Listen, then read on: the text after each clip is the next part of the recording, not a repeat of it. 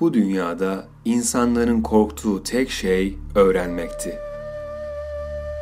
Acıyı, susuzluğu, açlığı ve üzüntüyü öğrenmek onların uykularını kaçırıyor. Bu yüzden daha rahat döşeklere, daha leziz yemeklere ve daha neşeli dostlara sığınıyorlardı. Dünyaya olan kayıtsızlıkları bazen o kerteye varıyordu ki kendilerine altın ve gümüşten, zevk ve sefadan, lezzet ve şehvetten bir alem kurup keder ve ızdırap fikirlerinin kafalarına girmesine izin vermiyorlardı. Oysa uzun İhsan Efendi dünyanın şahidi olmanın gerçek bir ibadet olduğunu sık sık söylerdi. Her insan şu ya da bu şekilde dünyayı okumalıydı.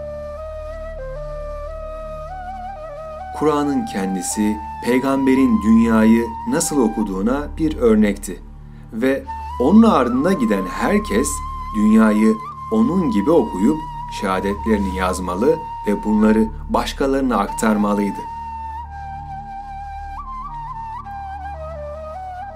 Dünyaya şahit olmanın yolu ise maceranın kendisinden başka bir şey değildi. Yaşanılanlar, görülenler ve öğrenilenler ne kadar acı olursa olsun macera insanoğlu için büyük bir nimetti. Çünkü dünyadaki en büyük mutluluk bu dünyanın şahidi olmaktı.